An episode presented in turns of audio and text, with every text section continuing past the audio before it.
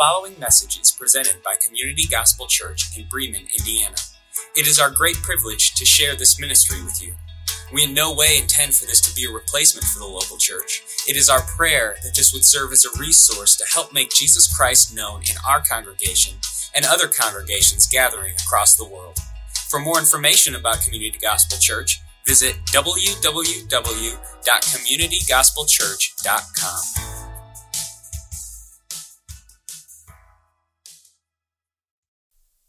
As the fourth and fifth graders are finding their way to continue worship, would you open up God's Word, uh, whether that be electronically or in the actual text? First Peter chapter 5 is where we're going to be at today. First Peter chapter 5.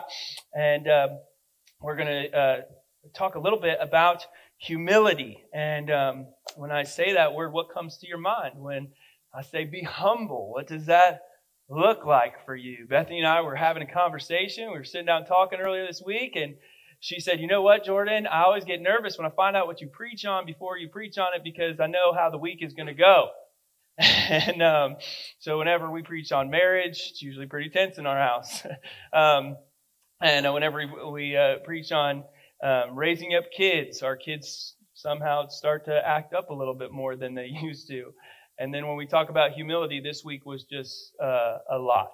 There was a lot that that that came up uh, this week, and the Bible speaks about humility in a lot of places, but here in chapter 5, Peter, the apostle Peter, the one who has seen the risen Jesus Christ, after addressing the elders, is going to turn his attention to all of you.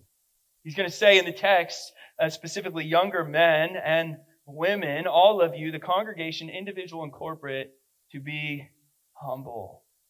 To be humble in your submission to the elders and the leadership of the church, but also to be in humility to one another as you make Jesus Christ known. So let's talk this morning as Peter addresses us how to be humble. Chapter 5, 1 Peter, verse 5. He says, Likewise, those of you who younger, now notice in the ESV version of the Bible, he does not say younger men. Your translation might have it, but he's addressing the entire congregation. Be subject to the elders. That's a summary of last week. If you missed that, communitygospelchurch.com slash messages, and you'll see what he's talking about there. Be subject to the elders. Clothe yourselves, all of you, with, say it, humility. Say humility all right, say with humility towards one another. Say, oh boy. For God opposes the proud, but he gives grace, grace, God's grace, to the humble. Six, humble yourselves, therefore, under the mighty hand of God, so that at the proper time he may exalt you. Seven, cast all of your anxieties on him. What does that look like? Because he cares for you. Eight, be sober minded, watchful. Why? Because your adversary, the devil, Satan, Beelzebub, the Old Testament calls him, he prowls around like a roaring lion. He seeks someone to devour. But you, church, you are to resist him, you're to stand firm in your faith, and you're to know that the same kinds of suffering are being experienced by your brothers and sisters throughout the entire world. It's the Word of God. Lord Jesus, uh, speak very clearly today in ways that I can't. And may your truth be proclaimed here in this place. That we have the opportunity to repent of ourselves and submit to our Savior, Jesus Christ. We take a moment to bow humbly, to learn and to yield to your word so that we can live out this truth in our everyday life. It is in your name that we pray. Amen. All right. Put on humility. How do we do that? All right, number one, let's talk about it. Put on, he says, humility. 1 Peter chapter 5, verse 9, after giving the summary of paying attention to the elders, to the leaders of the church, he says you are to put on humility as you are submissive to his authority. Now, what do we do? We clothe ourselves. And so the question on the table is what does it look like to put on humility? Does that come when you buy a Bible? Is it in the back of your Bible? Do you get to put it on like an apron? Interesting, right? Some translations say clothe yourselves or put on the apron of humility. The Greek for put on, and Greek is something that we unpack because the New Testament was written in Greek, Old Testament written in Hebrew, and so we go through those words so that we understand this text better. The Greek put on comes from a noun, which is an apron that was used of a slave that was fastened to his undergarments so that they could serve their masters better. So Peter's already addressed this. If you go back in the text in 1 Peter chapter 2 verse 18, he says, if you are employed by somebody, it is the apron in which you wear to do your service to your master. So police officers, you wear a uniform, you put it on to go to work. Doctors put on scrubs. Some of us put on different aprons, and here we get a good idea of the fact that humility is a disposition of valuing or asserting oneself appropriately before God, but also before others. So, ready? Humility is not thinking too highly of yourselves, but humility is not thinking too lowly of yourself. So, there's a lot of times where people will put on humility falsely because they'll look in the mirror and they'll say, Well, I'm so great. Look at this. God has created and constructed this. My mom tunes in sometimes to hear messages from community gospel, and I'm reminded, Mom, of Dad when he used to get ready, and he would say, Denise, don't I look so great today? And I could hear my mom say, It's false humility, right?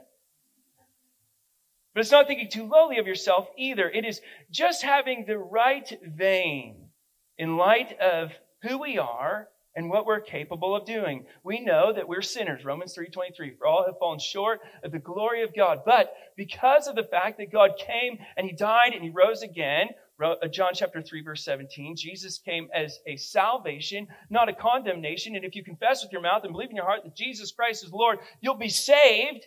And so even though I am a sinner, I am saved of my sin, and I am entered and ushered into the family of God, and He bestows gifts on me, and He says, You are my hands and feet. And so I think, wow, God thinks highly of me. And so I operate in that giftedness. Now, Peter, if he were here today in physical form, he would say, Let me give you a great illustration of what it looks like to put on humility. One time we were sitting and we were having dinner with Jesus. We didn't know that he was going to die yet, but he told us that he was going to die. And before we had the meal, or after we had the meal, some people speculate to this, Jesus got up from the table and he took a towel and what did he do? He tied it around his waist. He put on humility. Peter would look at us and he would say that Jesus gives us the ultimate example of humility by putting it on in washing the disciples' feet.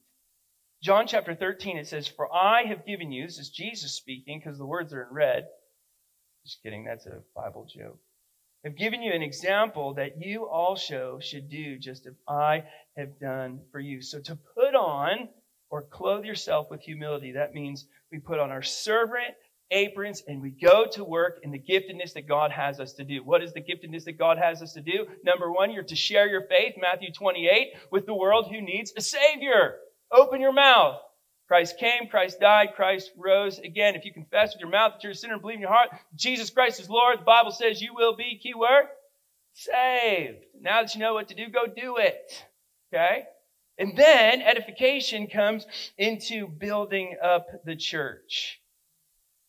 So we put our needs and desires ahead of our own. This just happened and transpired in my house the other day. My kids, God bless their heart, um, they try sometimes to just do the minimum that is required. Your kids ever do that? Man, I tell you what, like they do the minimum of what is required and they go do whatever they want to do. And so I looked at my daughter, I'm not going to tell you which one, but most people who know us probably know which one I'm talking about. I said, hey, this world is not a place where we participate in the minimum that we're required to do. We do the work is needed to be done for the benefit of the family. So it's not about you picking up your plate and putting in the sink. How about you pick up the whole family's plate and put it in the sink? I'll never forget what she said. Dad, that's going above and beyond.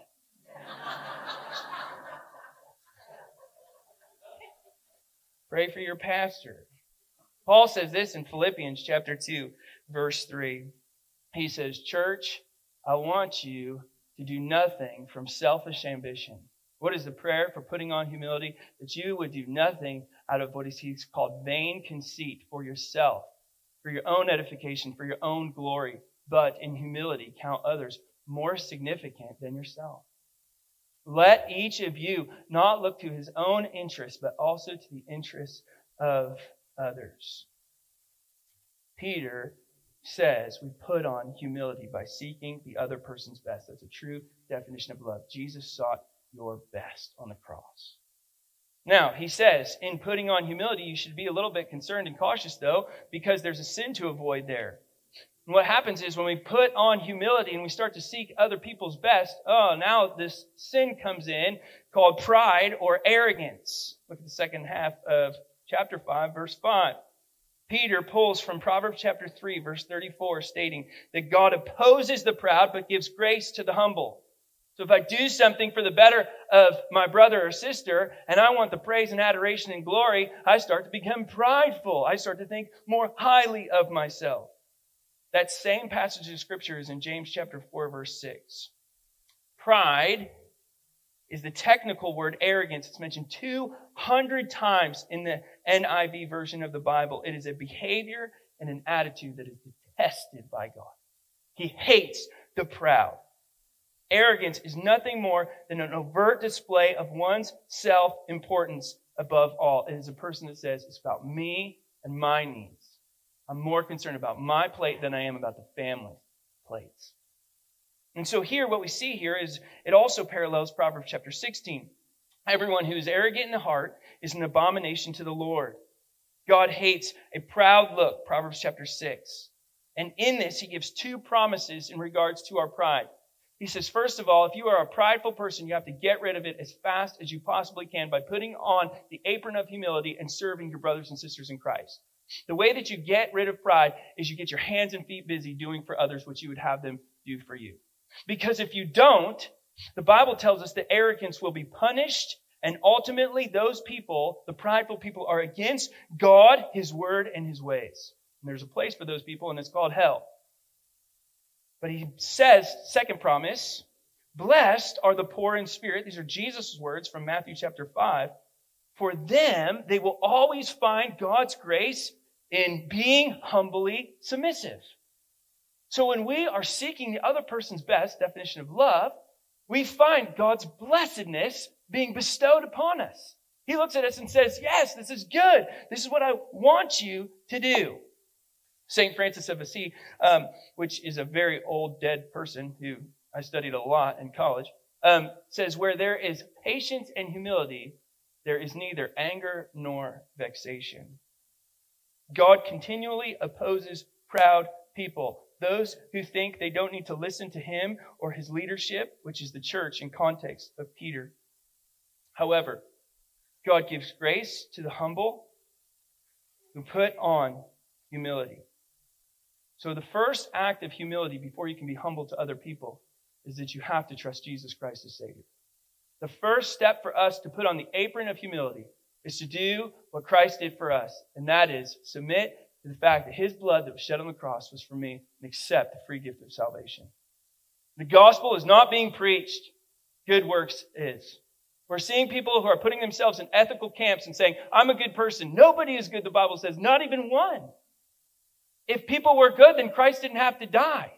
But Christ did die, and we have to put on humility by, by submitting ourselves to God through faith in Christ. Have you done that? If you haven't, blue bookmark in your pew, pick that up, read through it, walk through it, accept it. Number two, though, because most of us have done that, okay, is put on humility by serving in a Christ like way with a servant heart. Now, here's where this kind of gets a little bit uh, to be like sandpaper. If you are angry, if you are annoyed, 2020 in a nutshell, if you are frustrated, if you are worried, then that may mean that you have not submitted humbly to Christ in serving other people. The people who serve other people, who are so consciously aware of the needs of others, have no time to be prideful.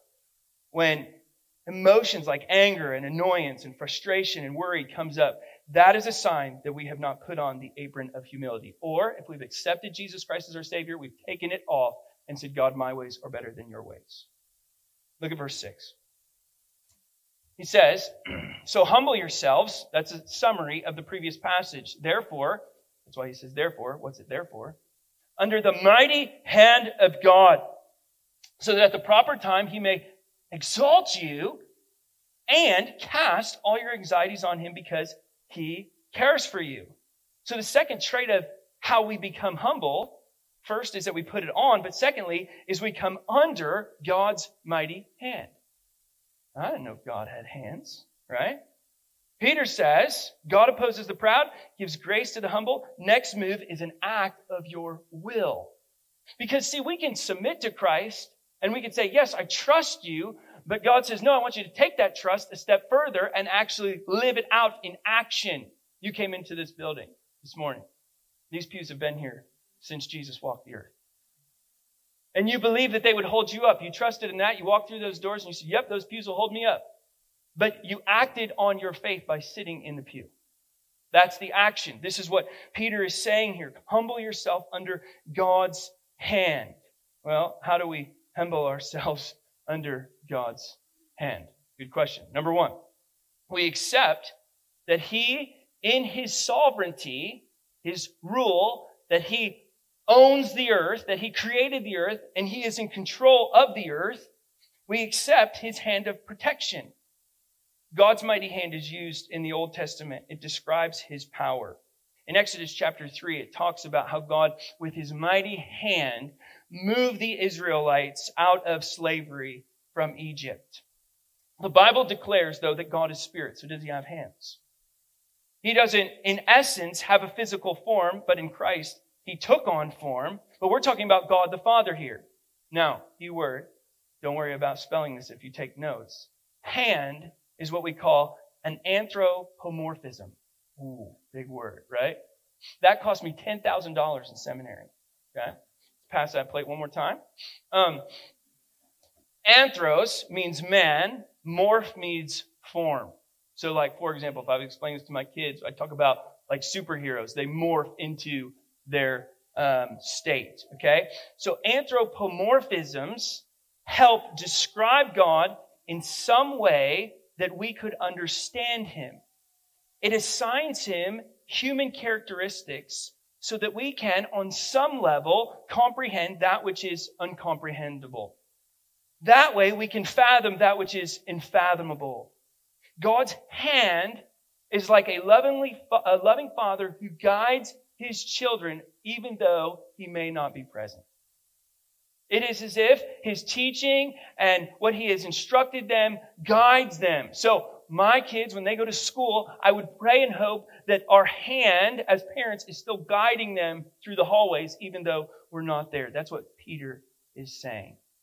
He says, God's hand is guiding us. You have to take that hand, though. You have to submit yourself. That's humility. That I would submit myself under God's hand of protection. That I would realize that He is in control.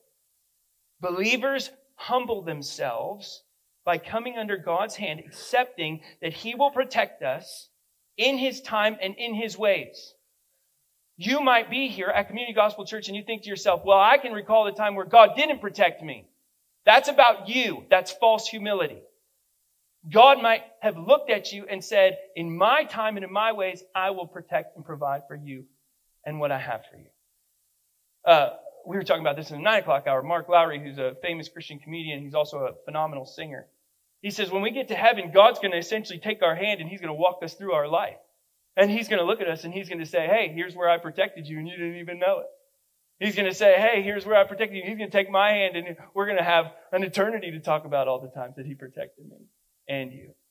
And that's exactly what Peter's saying is he's saying when we come under the hand of God, when we take his hand, he exalts, you could circle that word there, which means he is able in his time, in his provision to reverse past misfortunes in pictorial context, and all that means is in the context of the letter of Peter, he's saying that yes, you're going to be persecuted for your faith. Yes, you're going to have problems. Yes, you're going to experience pain, but understand that God can reverse that if you exalt him. He can triumph over oppressors. He has the ability to do so, but it has to be in his time. And so we are participants in his glory at the proper time or in due time And in context, he's talking about the last days when the chief shepherd appears. So it may not happen on this earth, but if you know Jesus Christ is your Lord and Savior, it will happen in eternity, where there'll be no more crying, there'll be no more pain. Every tear will cease. So in Peter's context, he's saying the reason we often don't see God's hand is, we, is because we haven't accepted his hand. It is as if, if, if it were raining, and it rained last night, and you were to go outside and somebody had an umbrella, and you trusted that an umbrella would keep you dry, but yet in ignorance you walked beside it. You had it in your hand, you put it up, but what you did was you said, yep, this umbrella, it is something that we can stand under in order to be dry. And you did this. And you continued to get soaked. That's what God says. We're walking hand in hand, but you haven't put me over you. He says, you have to put me over you. Well, how do we do that? Well, look at the second thing he says. Part of this is you cast your anxieties into his hand. Casting means to put on or to place or to move.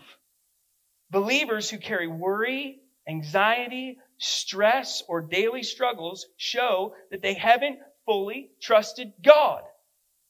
If you carry worry, anxiety, stress, or daily struggles, you have not fully trusted God. This past week, it's been one situation after another, after another, after another. And I look at Bethany, I'm like, oh my goodness, it can stop raining anytime. You ever been there? And what I realized was in that moment, I have to come underneath God's hand and enjoy the rain. In trials and tribulations, consider it pure joy, the Bible says. Peter commands to turn everything, throw your anxieties over to God, knowing that He trusts and He cares for you and that He is working. Now, the crazy thing is here God offering us His hand is saying, Here, you could come to me, right? You could come to me, accept my hand, put me over you, right? But here's the crazy thing about coming to a relationship with Jesus Christ. He says, if you come to me, if you accept me, give me your hand. If you accept me, okay, I'm also going to take the backpack too. To cast your anxieties on him is to trust that, okay, we're going to do this together. But at the same time, he's saying, I, will take the backpack too. And so you eliminate the backpack and you give it over to him and you say, here's everything that I have, everything that I'm experiencing, pain, hardship, friendships, relationships, all of those things. And he says in Matthew chapter 11, if you are worried or if you are burdened, I will give you, anybody know the word? Rest. And that word rest is peace. Okay, so now I have another question. How do I enter into God's rest? What does it even look like to enter into God's rest? Well, number one, it means that God has total inability right now. It means that I put my faith in Him and Him alone through a relationship with Jesus Christ. I know what the umbrella can do. I put it over me. I trust in him. I put my faith in him. But number two, having total faith in Christ's sacrifice means that I live in complete, humble obedience to him and his word and his will and his ways. I lean into trial and temptations. I lean into pain. I lean into problems. I don't avoid them. I don't go around them. I don't go over them. I don't go under them. I go through them. In every situation and circumstance, I welcome them. I say, here we go. We're going to do this. This is what this looks like.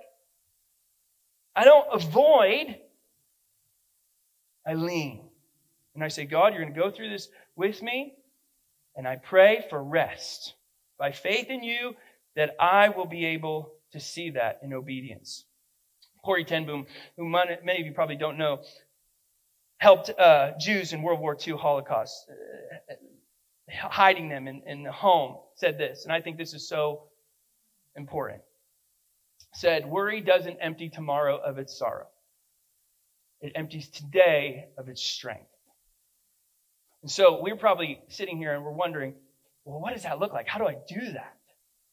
Well, here's the prayer, okay? And we're going to pray this together. And if you mean it in your heart, I pray that it comes out. Heavenly Father, you know what problems I face today. You know where I will meet discouragement, distress, anxiety, stress, troubles, tribulation. You know where I may feel too weak to go on, to want to give up, to cave. You know that most of my anxiety is over worldly pursuits that won't matter where I am with you in eternity. So today, and this is the prayer. Today I trust you each hour, each second, each minute, each moment. For the strength that I need, for the wisdom that I need, and love that I need to make this day worthwhile. And in all of the busyness of today, let me know that you are my joy, you are my strength. That's how you find rest. You push over to God in prayer. As Peter's already outlined that in context, those who do these things will be able to pray. Those who do these things will be able to rest. Now, there's an enemy that creeps up. Okay, so we clothe ourselves with humility by putting it on. We humble ourselves underneath God's hand. And in those actions, he says, I want you to be sober minded, not full of the world. I want you to be watchful. I want you to resist the devil. He outlines the fact that we have a common enemy. All right? We have a common enemy. And he looks at us and he says, pay attention or wake up to what? Number one, end times. Christ is coming back soon. All right? God has two hands. One hand is welcoming people into a relationship with Him. He's saying, Here, come into the family of God. I've died on the cross for your sins. And if you confess and believe, then you can come into my family. His other hand is withholding His wrath. And at some moment, which we don't know when, soon, both hands will drop. And you will not have the ability to come into the family of God anymore. And His wrath will be poured out. And the day will come. It will come. It will happen. So first thing in context is pay attention to the end times. 1 Peter chapter 4 verse 7, the end of all things is near. Be clear-minded, self-controlled so that you can pray. Two, also pay attention or wake up to the fact that there's this devil. Now both words, sober-minded and watchful, refer to how we are to be disciplined and steadfast to further our rest. So the first thing is we have to know our adversary. He is the devil. Dun, dun, dun. Right. Believers in their persecution, let's go back to verse 8. Be sober minded, watchful. Your adversary, the devil, prowls around like a roaring lion. He seeks someone. Now, I would put you in there. I put my name. I put in my Bible. Your adversary, Jordan, the devil, prowls around like a roaring lion seeking to devour you. He wants you when you pursue Christ. Resist him, though. Stand firm in your faith, knowing that the same kinds of suffering are being experienced by your brothers and sisters throughout the entire world. Believers' persecution comes from one source. His name in the Bible is Satan, or the accuser, or Beelzebub. And just like soldiers, Peter says that we as believers are to be alert that he is present. And Peter stresses that the devil is the source of all evil in the world. The world is a system or structure that is set up by Satan where he uses unsaved, unregenerated individuals who have not confessed and believed in the name of Jesus Christ to accomplish his will and purpose. That's transpiring now. God is fully aware of this. He understands that this is happening. He's, he's allowing it to manifest until the day where judgment comes. And while Satan has no power against God, he, want, he wants to harm God's people. If I can't get to the source, I'll go to something else. If I can't get to dad, I'll go to the kids. Now, you have to understand Judaism here in this passage of Scripture. In Judaism, opponents of God and his people are frequently pictured as lions.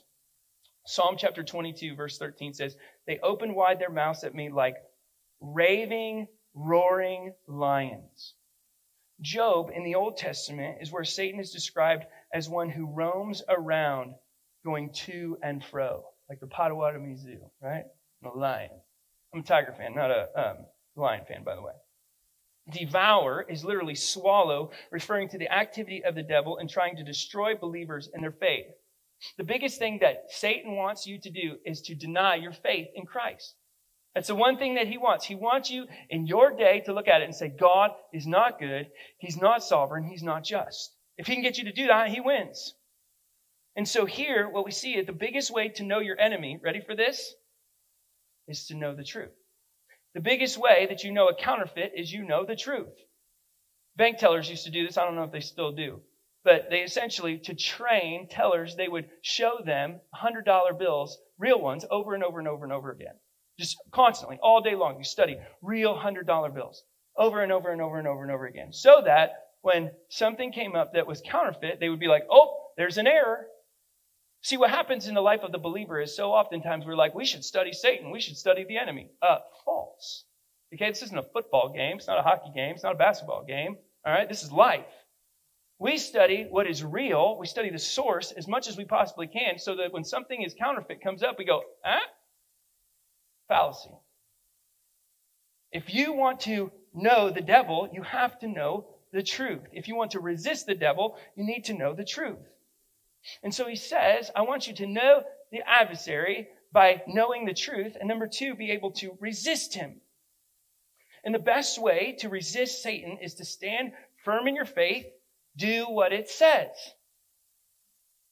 Do what it says. We used to, uh, I think this was last year with the kids ministry. We, uh, their, their theme was do what it says. Do not merely deceive yourselves. Do what it says. So this means that Peter is saying you stand firm in the faith. Faith is literally to trust in the gospel. The words in the Greek text, in the, in the Greek text, faith is literally trust in the gospel that Christ came, died, and rose again. And you must, despite all persecutions, not waver in your living hope. Jesus Christ, chapter 1 and 2 in 1 Peter. And we know that Christ in the end will vindicate our enemies. Now, the last part of that text should be extremely encouraging to you because it's extremely encouraging to me. When he says there's believers who are all over the place, who are struggling with these things, you would think to ourselves, man, that stinks, right? But when we come into the family of God, it's like being adopted in this massive family. And when the family has hardships, essentially, we realize that, okay, we're going to go through this together. Mission scholars say that more believers have died for their faith in the last 50 years than in the previous two millennia. Two thirds of believers live in countries where governments are repressive to the gospel and biblical truth. So just because we don't feel persecution all the time doesn't mean that it's not happening. When we hear those words, our hearts should be cut to the core of the fact that the big family is struggling. And we should trust, as 1 John chapter 4 says, that the one who is greater in us is greater than the one who is in the world. He says you need to have trust and faith that he who is greater than the one who is in the world. We trust in Christ who has already defeated Satan and will ultimately destroy him. So, on an application level, what that means is you and I have to get to the point where sometimes when we're facing hardship and persecution, we say, Satan, I refuse to believe your lies and I will stand firm for the truth of Scripture. And sometimes you have to say it verbally. There's been multiple times in my life where I've yelled at the devil to his face because I know that he's standing right in front of me. And I say, I will not bow the knee to you because I've already bowed the knee to our Savior. So may you, as we prepare our hearts to sing and we prepare our hearts to reflect on this truth that we have been given to us today, may you put on, first and foremost, humility by, if you haven't yet, trusting Jesus Christ. May you trust in God through faith in Christ. That is your first step to being humble. Number two, may you accept God's hand of help. If you are a believer in Jesus Christ, stop resisting and start putting your hand out. Give him the burdens of the world that you carry. Take the backpack off and give it over to him. As we sing to close this morning, we're going to sing a couple of songs. I want you to figuratively take off the backpack in the act of worship. To remove the backpack, the anxiety, the frustrations, the feelings that you have that are of this world. Give it over to Him in worship. That's why we have song. That's why Jesus says, open your mouth. As we're singing, maybe you need to stop and maybe you need to just pray while we sing. That God would be honored above all things that you would eliminate worldliness and become sober minded and watchful. And may you resist the devil and his schemes and the lies that he says. I would pray as we worship this morning that God would give you the eyes to see the lies of the devil based off the study that you're doing in his word.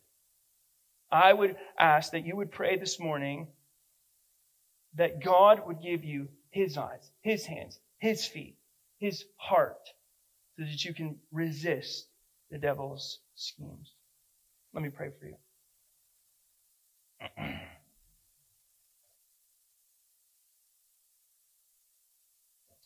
Heavenly Father, this is your truth. It's your word. And I praise you that your truth is proclaimed here at Community Gospel Church. I thank you that it's not my words or my opinions, but it's yours. I praise you that every word of God proves true. And I praise you that it can be implemented in every area of life. Something so ancient to us is oh so relevant. It's real. And we cannot stand here or sit here in your church and deceive ourselves, for that would be a lie of the enemy. We have to understand that the truth must be applied, that we must live it out, we must implement it accordingly. We must take it to the communities that are entrusted to our care, to the homes that we have. Whether we find ourselves with a spouse or not, to the workplace, to all places, we must put on humility. And so, God, my prayer is the same prayer that I prayed this past week that you would help us to become me, become like Jesus. Put the towel around my waist, our waist, wash people's feet, be models of love. Wherever we find a neighbor who has a need in which we are able to meet, we would rush to meet that need that we would, in an act of true love, seek the other person's best because you have sought our best. God, I pray very specifically that you would help us to take your hand and to give the backpack over, to trust that you are sovereign over all things, and help us to be humble in coming underneath that umbrella that we so desperately need. Help us not to push our way and our will on you, but that we be patiently steadfast to the gospel of Jesus Christ. As we worship today, God, through song, as we worship through hearing the word, we worship through prayer even now, I pray that you would send your angels to surround this place. I pray that you would send angels to the homes of the people in this place. I pray that you would protect us and fight battles for us that we don't need to fight. I pray that you would keep the devil away. I pray that you would put the lion to sleep. And I pray that you would help us to trust. To trust in your truth and to know the word of God backward and forward. Create in our hearts a desire and a passion to read your word. For those who reading is taxing, change that heart. Give them the desire. Give us the desire to realize that you wrote us a letter that we need in our lives. And we look for and we long for the day in which you will come to call us home. We love you, Lord Jesus. We love you so, so much for the sacrifice on the cross and the gift of the Holy Spirit who teaches, instructs, guides, disciplines, encourages, and spurs us on to be more like you so that we can have peace and joy, not just here on earth, but in eternity as well. Thank you for your word this morning. In your name we pray. Amen. Thank you for listening to the Community Gospel Church podcast. If you would like to support this ministry financially, simply log on to communitygospelchurch.com and click the Contribute tab.